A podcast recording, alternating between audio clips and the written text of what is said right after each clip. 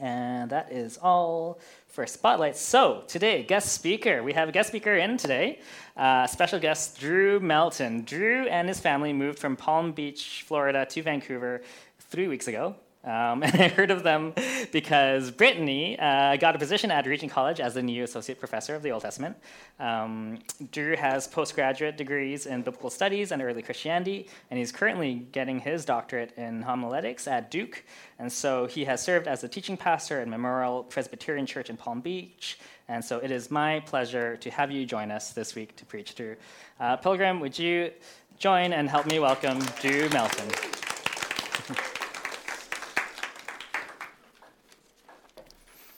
Thanks, Joshua. Good morning. It's um, it's very good to be here with you. Um, I want to first rush to thank Joshua for the invitation to uh, preach today. It's always a risk to ask someone to preach that you don't know very well, um, and I I know that I see that. Um, so I, I really thank you. Um, as Joshua said, my family and I have just arrived in Vancouver, basically. Um, and so after uh, what has seemed like weeks of traveling across most of North America, um, let me see if I can orient this for you.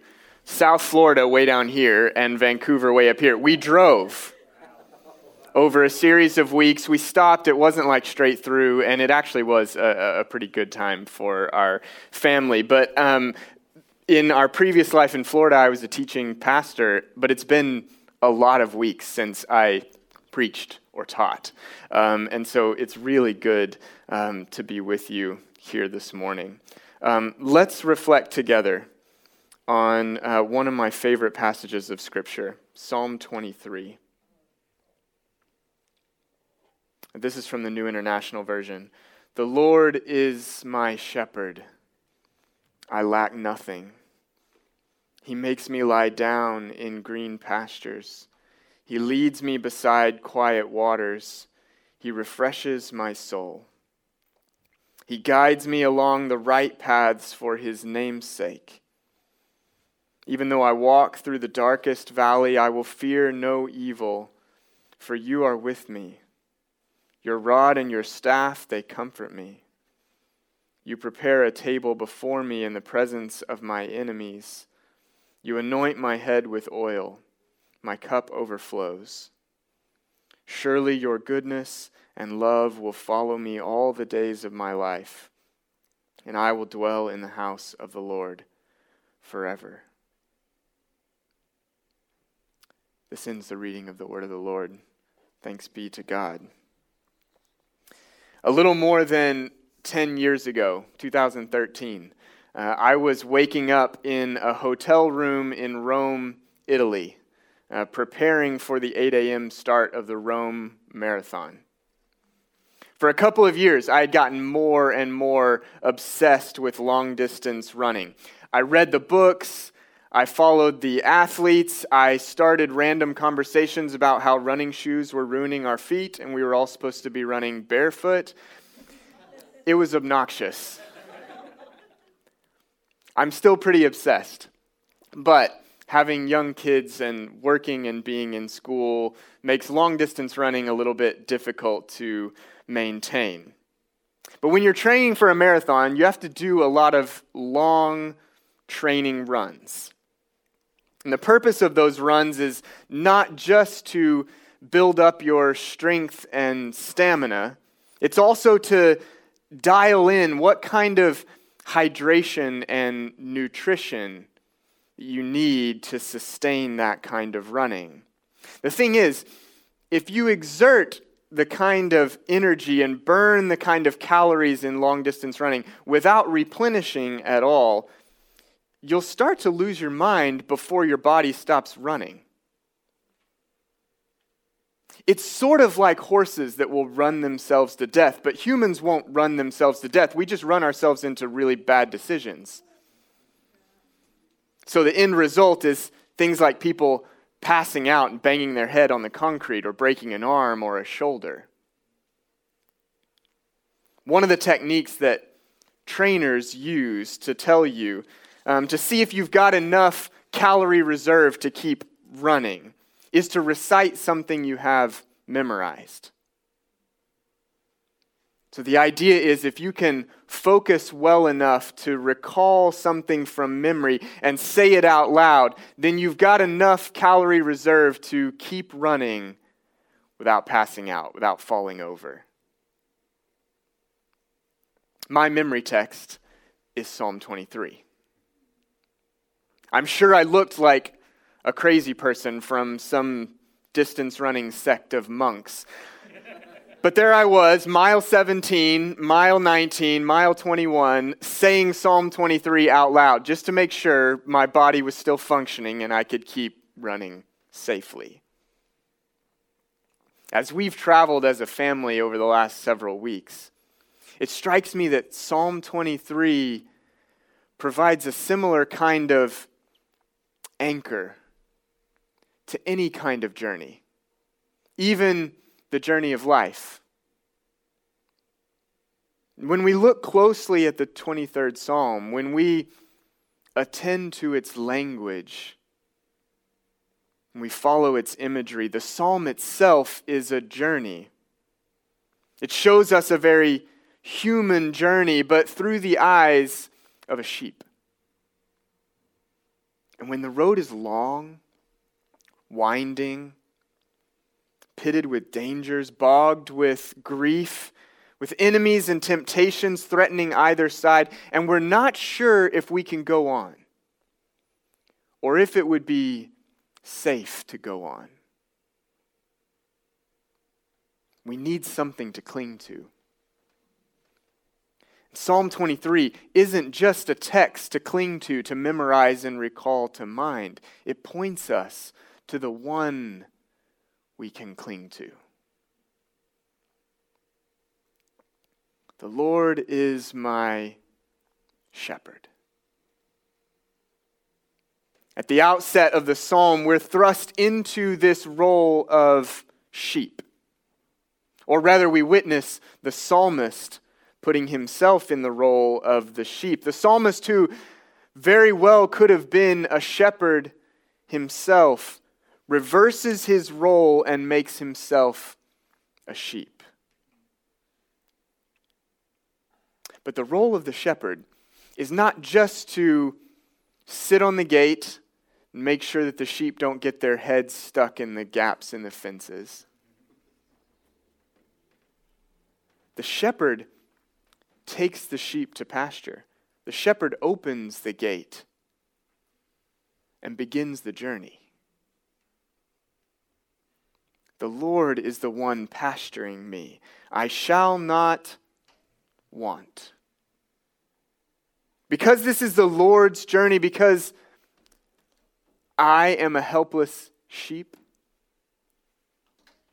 helpless to provide anything for myself, helpless to get myself out of trouble, to fend off attackers, to make it to the end of the journey alive, the Lord will provide everything I need. See, we rush around more like squirrels than like sheep. Trying to prepare, trying to store up, trying to make sure we have everything we need for the journey before we set out. But we've forgotten where our help comes from. We've forgotten that when the gate opens, we simply wander out trusting that on this journey all will be provided. I will never go without. The Lord makes me lie down in green pastures. He leads me beside still waters. He restores my soul. The grass and the stream are examples of the lack of wanting. There's food for the journey, there's water for the journey.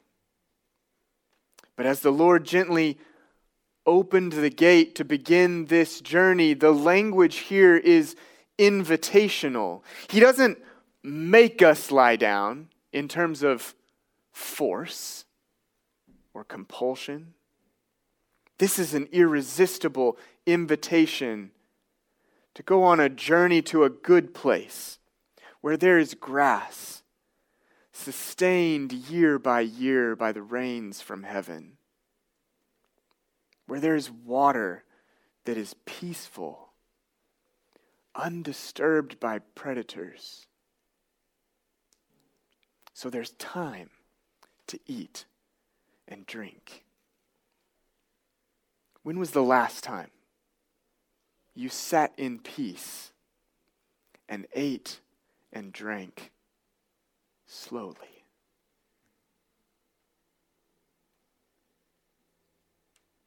When was the last time eating and drinking was more than just fuel for the highway we're speeding down?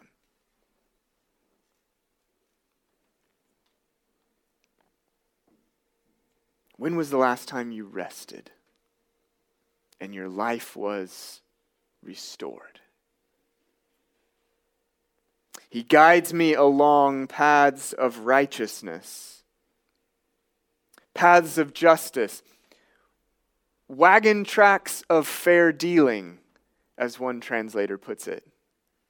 Wagon tracks of fair dealing. For the sake of his name. In the ancient world, your name represented the deepest rooted notion of your identity. Who you were was summed up in your name. All your relations, your actions, your integrity or lack thereof was all rolled into your name. So the sense in these phrases is that if we sheep were being led along any other paths, paths of injustice, paths of greed, paths of fear, if we were led along any of those paths, then the Lord would not be who He is. He guides me along paths of righteousness because of who He is, because the Lord is Yahweh. Even when those paths lead into the shadow of the valley of death. If the Lord is our shepherd, and the Lord is our shepherd, there's nothing to fear. We know from every kind of storytelling that a journey marked only by green pastures and peaceful waters is A, unrealistic, and B, boring. So at this point, in the journey of the 23rd Psalm, chaos is introduced. The thunderclouds start to gather overhead. The wind begins whipping through the valley that we've descended into. The air grows cold, and it becomes a little bit harder to breathe. But for some reason, there's nothing to fear. The evil that the darkness represents will not overwhelm because the shepherd is with us. In the Hebrew poetry here, even the grammar reflects the closeness, the reason not to fear. See, there's no verb in the phrase I will fear no evil. In the Hebrew, it's, it's simply for you, which is one word in Hebrew, with me, one word in Hebrew. For you, with me. There isn't even any grammatical space between the shepherd's presence and ours. The Lord is that close. And so, even if evil tries something, if the mountain lion or the bear try to prey on the sheep. The shepherd carries a rod and a staff. The rod was a weapon with a blunt end meant to beat away predators. The staff was a, a crook meant to pull a sheep back from the edge of a cliff. These are not instruments of discipline, they're instruments of comfort. Instruments of fear, perhaps, for any who would harm the sheep. But for the sheep, assurances of safety.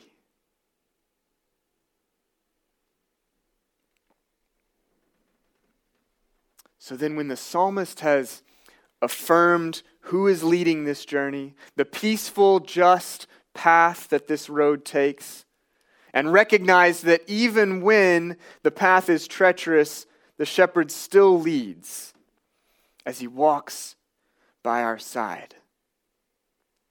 Then we realize the destination, the place this journey leads to. And here the psalmist's audience changes. No longer is the psalm addressed to the listener, but to God directly. You prepare a table before me. The banquet table is the place where the shepherd leads us. At the end of a long journey, God is the hospitable host of a meal for the weary. And notice, this meal doesn't even mark the end of potential dangers. Here at this meal, the enemy still lurks directly across the table. But even with the continued presence of the enemy, this is a meal of celebration and abundance. You anoint my head with oil, my cup overflows. Anoint is actually maybe too minimal a term. A better translation might be bathe. There is an excess of oil, and it's being used excessively. And the imagery of abundance doesn't stop there, it extends to the cup, which isn't so much overflowing as being filled and refilled and never runs dry.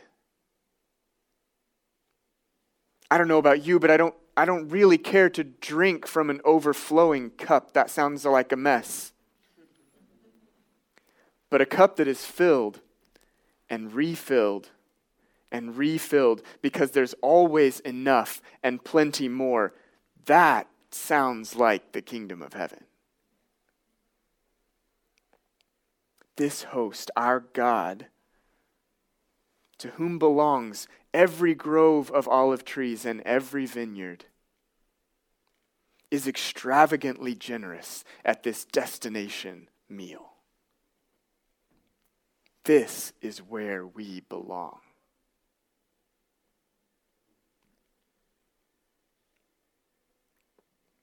But then why can't we be content at the table? Why don't we stay? Why won't we rest here in this place of belonging? We've been led on this journey through green pastures and still waters, even though the valley of the shadow of death looms in our minds. We've been led to this banquet table. So, why do we get up and walk away?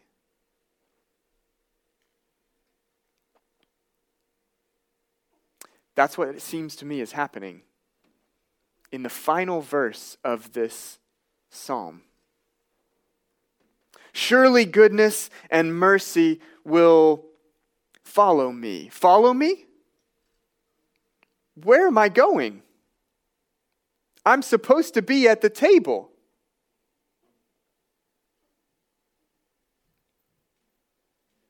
But there I go. Because I'm restless, because I'm wandering because I'm like a sheep. We are a restless, wandering people. Or maybe, maybe we just have to get up. Maybe the table is both a place of arrival and a place of sending.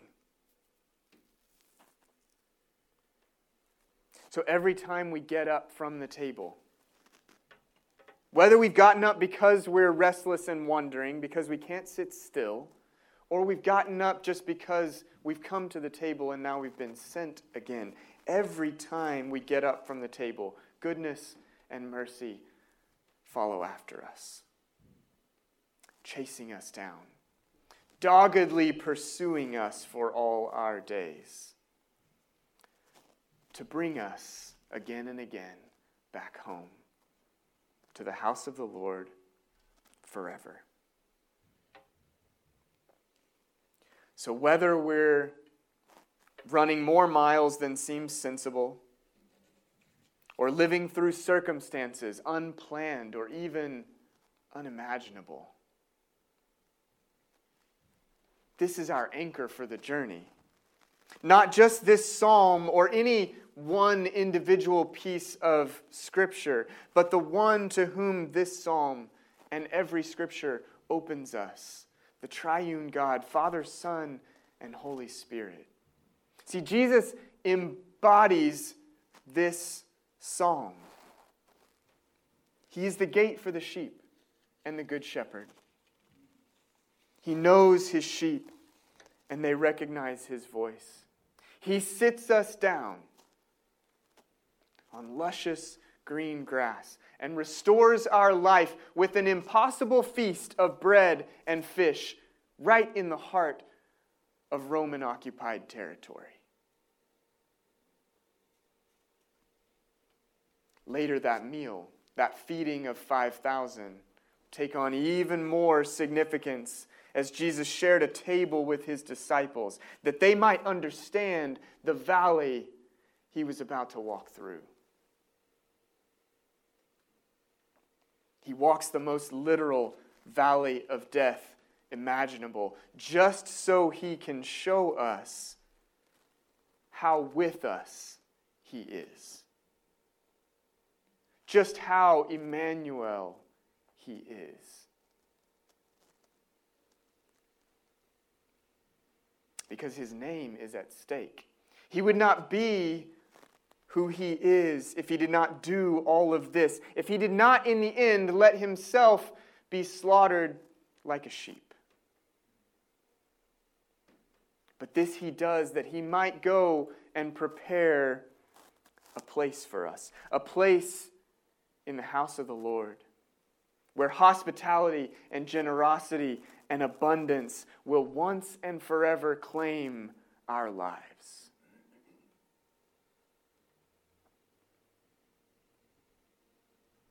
as a closing reflection, I want to offer to you a translation of the 23rd Psalm from a, a, translator, a biblical scholar named Sarah Ruden. I've drawn on many of her ideas in thinking about this psalm and in writing this sermon. So the words are going to be on the screens either side here, and we're going to go through them slowly. I encourage you to take a few moments, read slowly, reflect on this before we close in prayer.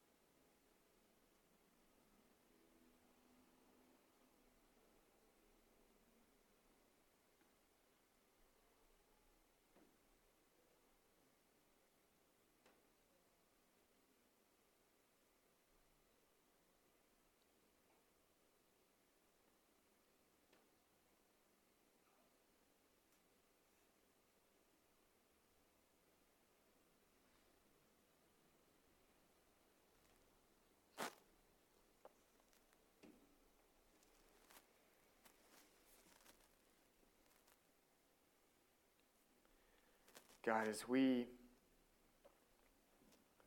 prepare our hearts to gather at your table, this communion table that both draws us in and points us to the banquet table in your kingdom. This table that is both a place of arrival and a place of sending.